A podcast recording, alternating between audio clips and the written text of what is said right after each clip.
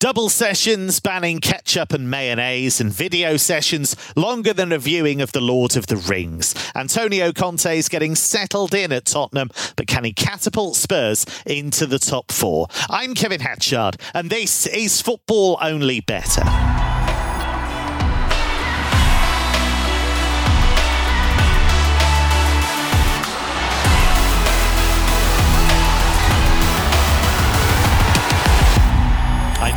To whip Mark O'Haire into shape. I can rely on him to do his own video analysis as long as it doesn't involve sci fi. Uh, Mark, Tottenham went into the weekend six points off the top four. Are they realistic contenders to make the top four this season? And how will they get on against Leeds this Sunday? Uh, yeah, I think I think they probably are. Uh, we talked about it before the international break after Conte's appointment, and um, I think the general consensus was they're more than capable of doing so because the top three might be locked in Chelsea, Man City, and Liverpool, but that fourth place is certainly available. Manchester United should, in theory, be taking it, but uh, the way in which they're floundering at the moment and the dilly dallying over the uh, managerial position means there's an opportunity there for someone else. And West Ham have sort of taken up uh, the lead there, but uh, I'm not sure whether they'll be able to sustain that across the campaign, particularly with Europa League commitments coming their way. Uh, we've seen Ogbonna get injured recently, and if they get a couple more key players uh, on the sidelines, they could be stretched. But um, Tottenham, uh, I think, can only improve uh, from where they have been so far, and certainly in that opening game against Everton, we didn't learn a huge amount about Antonio Conte's Spurs because the game, well, nothing really happened, did it? It was a, a dreadful game, really. Um, so, um, yeah, what we have been learning is, as you say, you know, increased fitness levels and reduced condiments in the canteen, which is very cliche for a European manager to come in and these are the news stories we're fed. Uh, but uh, fitness needs to be improved and ketchup is off the menu. So, um, but what I've been interested to learn really is Conte is very, very keen to fix things in the final third. Um, Spurs failing to have a shot on target for the second successive Premier League game, and I think he's unfairly labelled as a defensive coach, um, and he's very much talking about um, trying to get the attacking patterns in this Tottenham team firing again in training. And sure, some of his players will be away of international duty, so his time has probably been limited in that regard. But if you look at Spurs, where are their, their key assets are certainly in the final third. So supplying Kane, supplying Son, uh, and getting that midfield makeup um, you know, polished is probably key right now. So um, they should get chances against Leeds. We know what Leeds are all about um, defensively. Just the one clean sheet so far this season. Not a huge surprise considering how they do play, but um, their attack hasn't been firing on all cylinders this season in terms of chance creation, but also you know injuries have played a big part in Leeds' demise so far this season. Um, I still think they're very much capable of putting on a, a, decent display, but we've seen all too often now that when they do come up against the, the better teams in the division, they can be caught out, particularly in counter attacks and transitions transitions. Um, if you go back to this game in the reverse under Mourinho, I think it was last uh, January potentially. Um, Spurs won it 3 0. I think they had about 40% possession, just cut Leeds apart really in transitions. Um, wouldn't be too much of a surprise to see something similar happen. So yeah, I fancy Spurs at the prices, um, just shy of 1.8. I think that's more than appealing uh, because I'm sure they went to Elland Road um, around May time and they're odds-on favourites to win that game. They did lose, but it kind of goes to show that the price on Spurs is uh, has kind of uh, inflated a little bit considering where they've been and what they've produced so far this season. Uh, talk about Leeds in, in sort of uh, negative terms. They have scored in 19 of the last 24 away games since promotion, but just six clean sheets in that sample as well. Um, potentially having Bamford and Ayling back this weekend, which is big, um, but uh, ultimately I think Spurs are are too good for them. And uh, you just look at Leeds last season: six defeats and eight away at the top. Teams above them, I should say, six defeats and eight, conceding 24 goals. This season, they're winless against teams above them. And they've lost all three against the top six, conceding 10 times. So I think Spurs, if they continue to make incremental improvements in both boxes, should be too savvy for, for Leeds under Bielsa. I, I'd expect Conte to have his number. The data doctor will see you now. Jake Osgathorpe from Infogol is here. Uh, Jake, a chaotic win over Vitesse and a goalless draw at Everton under Conte so far. If you look at Spurs' previous numbers, obviously, you, you know, there's no numbers we can really look at in terms of what Conte's done in his first couple of games, but where do they need to improve according to the data? Everywhere. there we go. to put Here's it your list, Antonio. Get on with it. Uh, well, you know, defensively they were a shambles. They were allowing around 1.6 expected goals against per game this season. Um, and in attack, they were equally as bad. They were averaging around 1.1 expected goals for per game, and that's kind of the sort of figures we'd expect to see from a team round about bottom six, looking down the barrel rather than looking up at chasing the top six. So there, there's a lot of work to be done, and I, I think for me, the, the main you know, you know, like Mark just said that the Conte is going to come in and try and make them a bit more explosive in attack, and I'd like to see that. But for me, the main port call for Conte is going to be making them more difficult to beat. And it sounds, it's going, you know, it's going to sound horrible for Spurs fans because it's going to look a lot like what Mourinho uh, tried to do for a long period of his tenure. But I do think that the, the making them more difficult to beat and then building on that is going to be the way to improve, especially on the fly. Because don't forget when Conte's gone into other clubs um, your Chelsea's, your Inter Milan's. He's brought in with a full pre-season, so he could implement everything he wanted to in that two, three months. He's having to do this to a Tottenham team who, you know, they, they, the same core group of players have been there for a long time, and trying to get them to you sort of understand his ideas, trying to get them to play in his manner and his way basically with two or three training sessions a week because they're playing twice a week. That's a lot different, and I think that they are, they are they are going to improve under Conte, but I don't think it'll be a rapid improvement. I don't think it'll be instantaneous. Right, they're going to kick on and finish top four because I do think that he's a coach that has you know quite detailed tactical tweaks that he's going to make to certain systems, and I think that that will take a longer period of time for Spurs fans to one understand him and to actually implement it on the pitch. So I'm not expecting a um, an overnight turnaround because I do think that his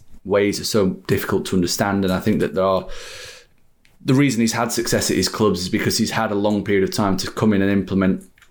Um, so I'm, I'm, fully expecting them to play in a similar manner to what they did against Everton in, in the sort of defence first idea of, of trying to be difficult to beat, keeping a clean sheet, because that's something that Spurs haven't done a lot of uh, for a long period of time now. Look, just looking more solid at the back, and then you can almost build on that foundation as as the weeks progress. And against Leeds, you know, Conte's he's not daft. He knows that Leeds have some excellent attacking players. You've got Raphinha, you know, Bamford who might be back in, Rodrigo as a threat, Daniel James who can cause problems on the break.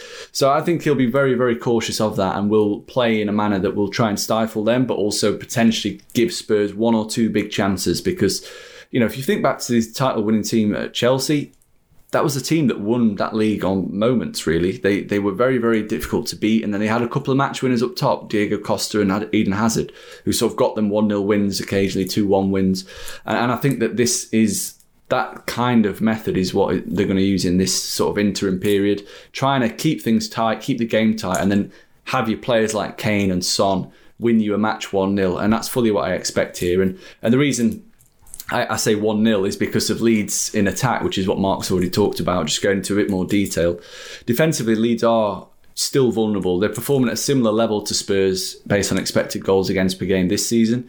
Um, their attacks are at a similar level as well, which is a big drop off for Leeds because last season they were averaging around 1.63 expected goals for per game. This season are at 1.22. So is that because just, of injuries, Jake? Mainly. I, I think that's the injuries has got a, big part to play in that. Bamford's a massive cog in that Leeds uh, attacking system, not just the goals he scores, but the way in which he brings other people into play and, and you know lays chances on plates for, for his teammates. But I also think it's something to do with potentially them not being found out, but you've, had a Premier League teams have had a 38 game sample to look at Leeds and sort of assess how to nullify them, how to keep them quiet, um, how to sort of limit them from creating high quality chances while also causing them problems at the other end. So I think there's a little bit of that going on as well.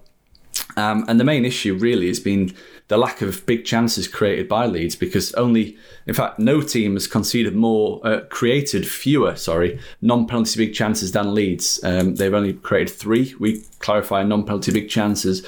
Any chance that has an XG total of 0.35 or bigger. So Leeds have created only three of those in 11 matches, which is tied with Norwich for the worst in the league. So basically, they're taking a lot of pot shots from distance. There, you know, a lot of potentially a lot of headers that come in from uh, from Leeds that are also low probability chances. Uh, and you know, Raphinha scored two or three wonder goals from the edge of the box, which you're going to get over the course of a season, but that isn't really sustainable.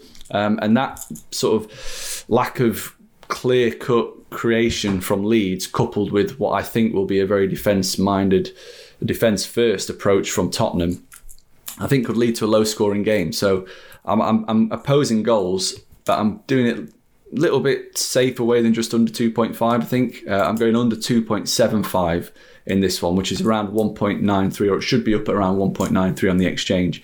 Um, that means if there's two goals or fewer, we get a full winner. If there's three goals exactly, we get half loser. So if it finishes 2 1, then we only lose half our stake. And if any more goals than that, we lose our full stake.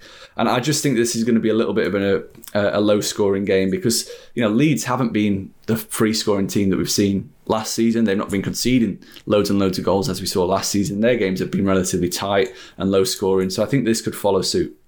Now, odds compiler Mark Stinchcombe as we've discovered this season, is not a massive fan of some Italian coaches. However, I have a feeling that your views on Antonio Conte might be a little more positive than your view on Claudio Ranieri, Stinch. Yep, very similar to the other guys.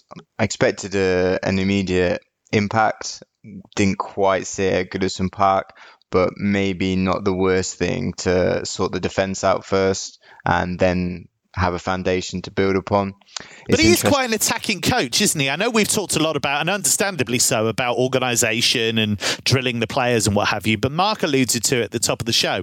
If you look at his inter team, and they had Lautaro and they had Romelu Lukaku and they had players breaking from midfield. He does like to play attacking football, even though it's not always possible. Yeah, I mean, he managed to like shoehorn uh, Perisic in as a wing back, and yeah. you know he's a, he's a, winger by by trade. Um, I did slightly wonder whether he was going to do the same to, to Son, but uh, thankfully I think he's gone more for the, the three four three, so we can get Son as a, as one of the as one of the, the front the front three.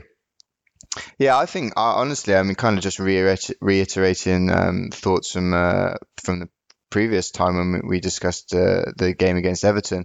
I think Spurs are going to do absolutely fine, and I mean, interestingly enough, uh, West Ham won against the odds.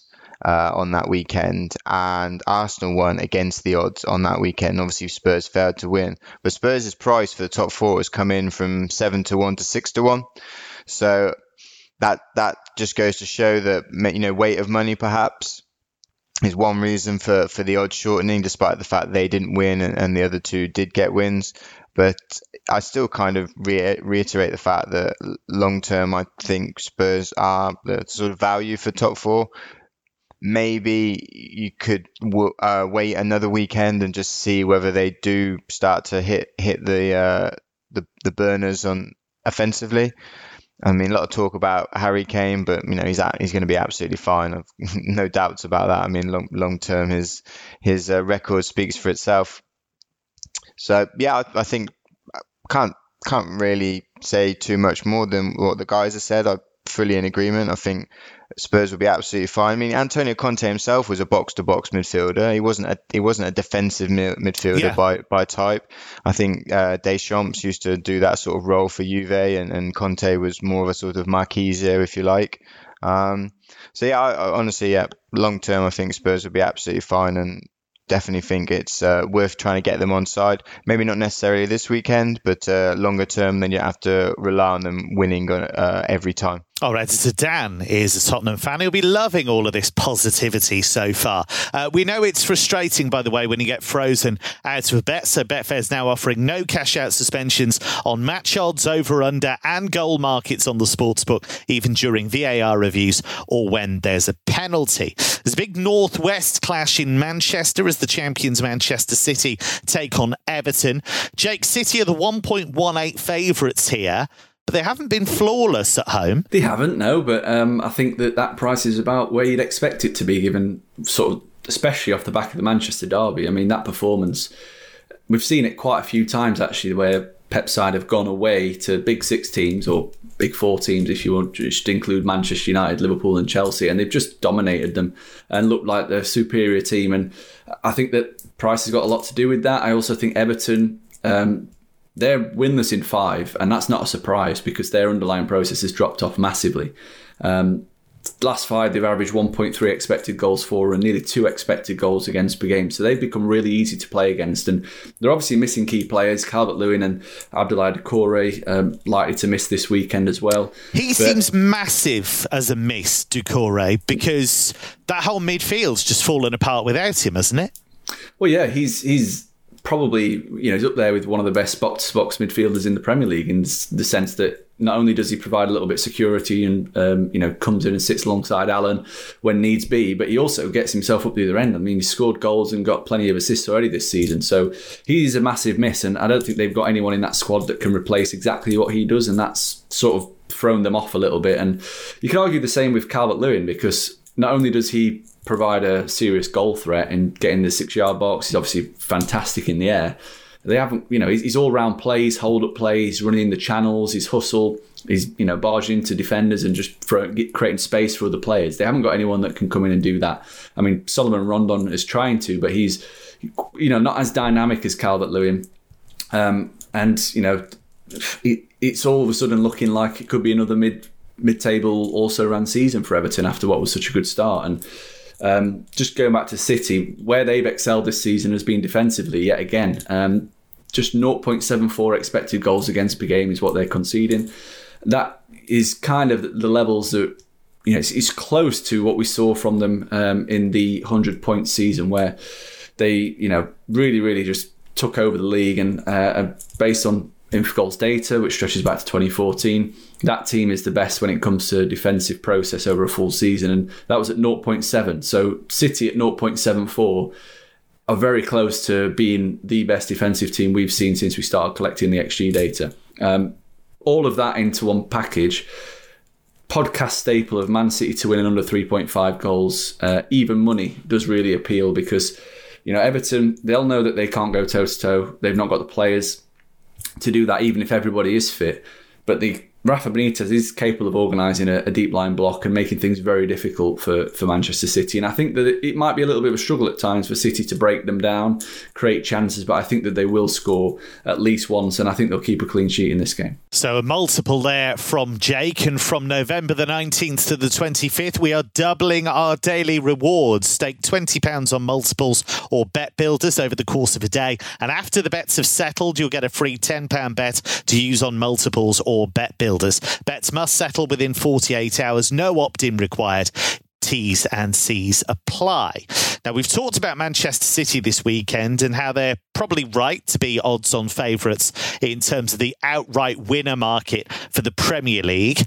But a little quiz for you, gentlemen, which has been sent in uh, by our editor, Dan. That's two mentions of him on this show already. Um, which team has been the best backed in terms of bets placed to win the Premier League this season on the exchange? So we know Manchester City are favourites, but which team has been the best backed in terms of bets placed to win the Premier League on the exchange? Stinch, I'm going to start with your guess. I will go for Chelsea. Mark. Uh, I will go Liverpool. Jake. West Ham. Our trio of experts, and they're all wrong. Manchester United was the answer, uh, which uh, I would suggest has been driven by a bit of uh, Ronaldo fever rather than any kind of realism. Uh, time to whiz around Europe now. That seemed mean, didn't it? I've basically made them all get a question wrong and, and undermine their authority as we move through the show. Uh, time to whiz around Europe with no visas required. Uh, Mark O'Haire redeem yourself and take us to Serie A. Yeah, we've got to wait till Monday for this match, but it'd be uh, rude not to mention a goals based bet from Italy, um, as we tend to do every week, really. But uh, the league is running at a, a lovely 3.06 goals per game average. 64% of matches have gone over two and a half. 62% of games have seen both teams scoring. To put those percentage hit rates into you know implied odds, uh, the price on over two and a half goals in a, in a blanket game in Serie A should be around 1.54. Both teams to score around 1.61. So um, that kind of gives you an idea of, of how good Serie A has been for goals. And uh, I like the look of Verona's game against Empoli on Monday night. Uh, it looks like a good opportunity to get on board with both sides um, the, both markets there, backing over two and a half goals and both teams to score via the bet builder at 1.8. Uh, I remember talking up about uh, Verona before they played Lazio at the Bentegodi and they didn't disappoint, beat Lazio up 4 1. Uh, they've since turned over Juventus as well at home 2 1. Uh, last time out, they held Napoli at the San Paolo ago. Um, so this team clearly holds no fears whatsoever about playing the better teams in the league, and they've got a real penchant for starting fast as well. Uh, no team has scored more first half goals than Verona, and they've got the best first half goal difference as well. And if you look at their total goals so far, They've actually scored more goals than Napoli, who've won 10 of their opening 12 games and remained unbeaten so far. But uh, yeah, as Verona tend to do. It's all quite helter skelter. They do give you an opportunity. Their 12 games are averaging 3.83 goals. Nine of 12 have gone over two and a half. Five of 12 have gone over four and a half. They've scored an 11 of 12, uh, and they rarely keep a clean sheet. It's just once they've managed to shut the other team out. Kalinic is suspended, but uh, he's only started four games. He has scored three goals for them. But uh, the real man of the moment is uh, Diego Simeone's son, Giovanni, yeah. who's in flying form at the moment. He's the main man. He's fit and available, so quite happy to, to pull the trigger here. As for Empoli, uh, they've been really good actually since promotion. Uh, dominated Serie B last season. I think they lost once until their final four games. Uh, they're actually level on points with Verona in mid-table, and on the road they've won four of five, including winning away to Juve as well. They've scored twice or more in five of their last eight, conceded twice or more in nine matches already this season. And if you exclude the top six and their results performances have actually been really quite competitive and, and commanding of a lot of respect really. They're injury free. They've scored 9 of 12 just three clean sheets. I think this has got the, the perfect ingredients for quite an open expansive entertaining game. Basically two mid-table teams who will fancy their chance of winning like to play on the front foot.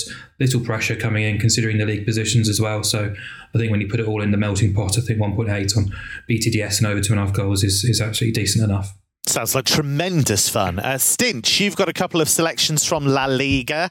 Let's start with Getafe against Cadiz. Is this going to be the bloodbath I suspect it will be? I think it might be a bit of a turgid affair looking at the uh, 4 to 11 on under 2.5 goals. That is a very, very low goal expectation. Um, but it kind of in keeping with the, the low scoring nature of La Liga, which has kind of surprised me over over the last few years, but obviously not with uh, games involving uh, Getafe. So a few weeks ago, I uh, opposed Getafe um, at 13 to 10 uh, home to Espanyol, but they won 2 1. However, they went off at 13 to 8, so I kind of feel as I got the value, just not the win but it's more important from a, from a better to be to get the process right, and then we just let the long term results take care of themselves. Uh, but they returned to type next game. They lost uh, away to Villarreal, creating just 0.15 expected goals. And the league table still makes for, for grim reading, really. 13 games, one win, three draws, nine defeats, scored six, conceded 19 and they've failed to win 13 of the last 14 matches now.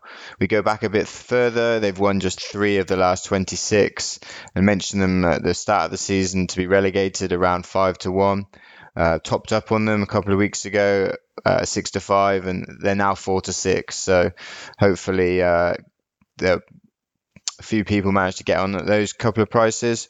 I'm not going to claim to be to be an expert on uh, Cadiz because uh, most La Liga weeks I spent tra- trawling through the Getafe players to find a 17-fold booking uh, points accumulator. Um, but they've already held Barca, Villarreal, and fifth place Betis this season, so I'm not going to say that going away to Getafe is going to hold too much uh, problems for them just quickly on the uh, the player cards perspective in terms of the bet builder. So last season we did a lot of ones involving Damian Suarez and Jaime Mata. I'm not playing that much this season, but it's always worth looking out if they do start. But one from uh, Cadiz uh, I came across was uh, Varazdat Haroyan.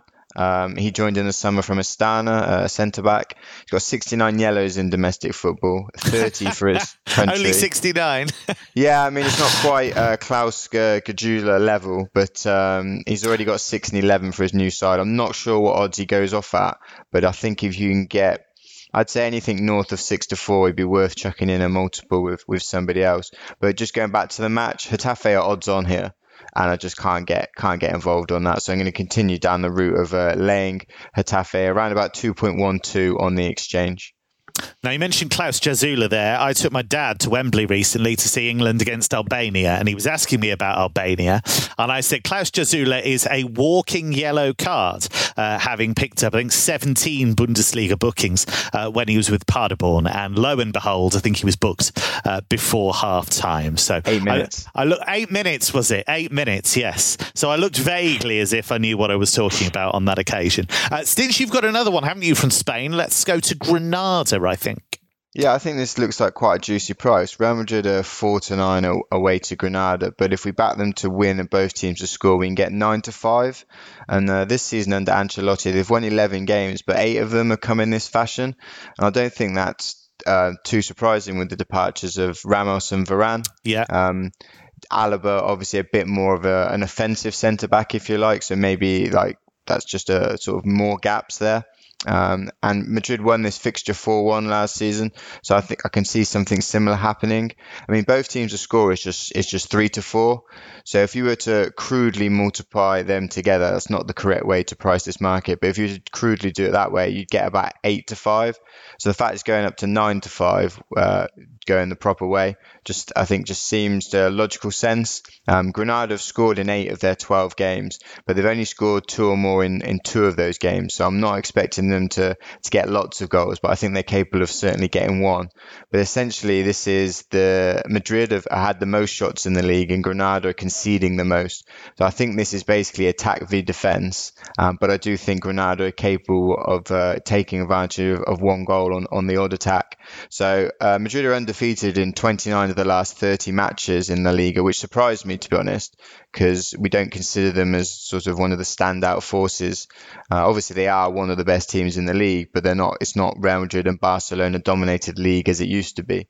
So I think it's all about trying to get Madrid on side, and I, I just think boosting the four to nine to nine to five, um, something that they're doing in regular fashion. You can take it this week, and I think you can, can continue during the season to back them to win and both teams to score. And finally, to Ligue Liga. Jake, you want to look at a potential cracker between Lyon and Marseille? Yeah, it has the potential to be a cracker, but I'm not expecting many goals. That's my angle oh, in this one. Oh, Jake! Um, and you know, the, the, sorry, sorry to put a damper on everything, guys. Oh, I'll start again, shall I? uh, no, Lyon. Lyon obviously are in, in a bit of bad shape at the moment. They were thumped by Rennes before the break pressures on Peter Bosz and the 13th based on expected points this season. So they really are struggling. They're performing poorly based on all the underlying metrics. They're averaging uh, 1.74 expected goals against per game, which is really high. wow, that's really high for Liga, isn't it? It is, yeah. Um, and you know, going forward, they're attack they're averaging 1.5 one expected goals for per game. So there are usually chances at both ends in their matches, but when we look at Marseille, um, the recent form, the recent performances all sort of lean towards a low goal total in this one. Um, they've obviously they had a manic start to the season, didn't they? They were so crazy. There were goals everywhere, left and right in the first three, four matches. But they've calmed down a little bit, and overall this season they're averaging 1.48 expected goals for and 1.42 expected goals against per game. Um, fourth in the table, which is you know it's, it's not bad. It's a very congested table behind PSG and there's a lot of teams in the mix finishing in the top three. Um, but eight of their last ten have gone under 2.5 goals, uh, Marseille in the league, which is quite a, a big chunk. This is a high percentage for a team managed by Jorge Sampaoli, who you'd expect to be playing front foot, chaotic football. But they've kept things much tighter um, over the, that period, and, and it's sort of translated across to Europe as well. They've had a few nil nils in big games. Um, so for me, looking at the the goal line, it's it's set around 2.75, um, but we can actually get under 3.25 uh, around 1.79 on the exchange. Now, what that means is if there is two goals or fewer, we get a full payout. If there's exactly three goals, we get half half a win, uh, and we only lose this bet if there's four or more goals. And in Marseille's 13 games this season, this bet would have won in eight of those. Um, in Lyon's 13 games this season, this would have won in five, but we'd have also received half wins in, in three of those. So it is a bet that has clipped quite regularly in the matches between, well, in general, this season between these two sides. And the last few meetings uh, between these two teams finished 1 1.